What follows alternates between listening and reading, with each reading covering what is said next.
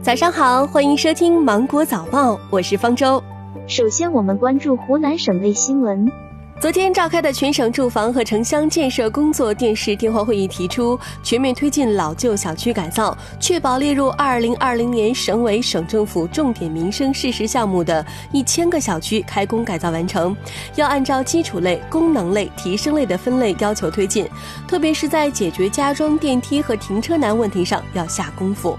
新冠肺炎疫情发生之后，保护野生动物呼声强烈。湖南省检察机关在履职中发现，部分地方仍存在着从猎捕到收购、出售再到餐桌的野味产业，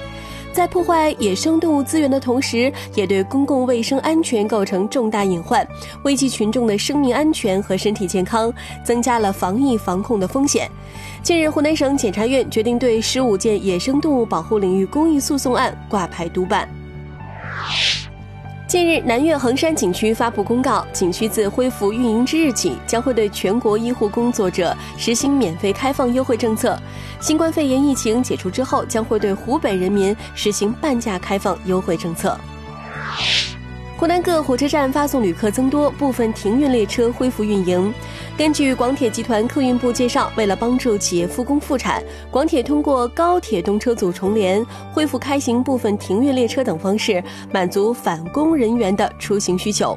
二十号到二十九号，广铁集团在京广高铁、沪昆高铁、淮衡铁路等线路共安排八对动车组列车重联运行，同时恢复开行岳阳东至广州南、岳阳东至深圳北、长沙南至广州南各一对停运列车。再来看到国内方面的消息。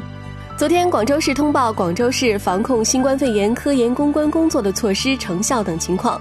近日，钟南山院士团队专家、呼吸疾病国家重点实验室副主任赵金存教授团队再次从新冠肺炎患者尿液当中分离出新冠病毒，这对公共卫生安全防控有重要的警示和指导意义。目前，相关课题组正在围绕病毒的致病机制和药物治疗靶点等开展研究。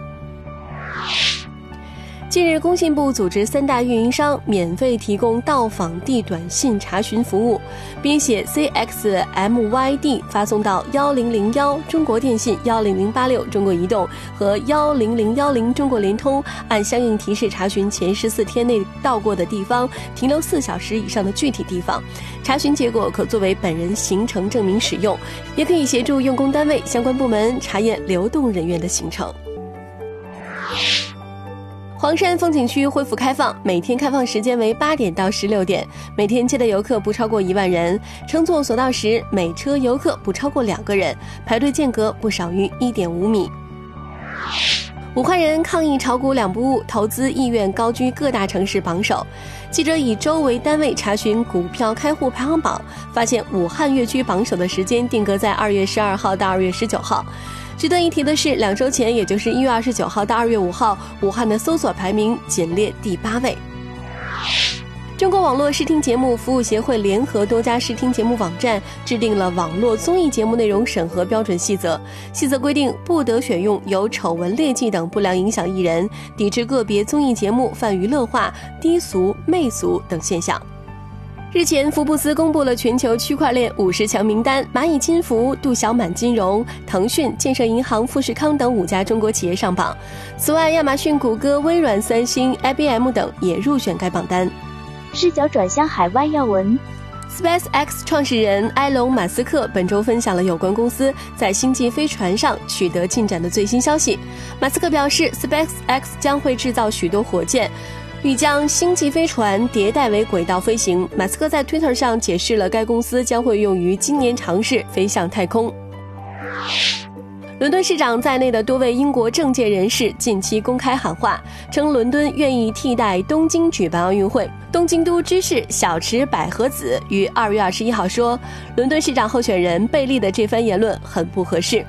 面对奥运会能否如期举办的质疑，小池百合子表示，已经和东京奥组委、国际奥委会等多方面做了准备，但现在还不能回答这个问题。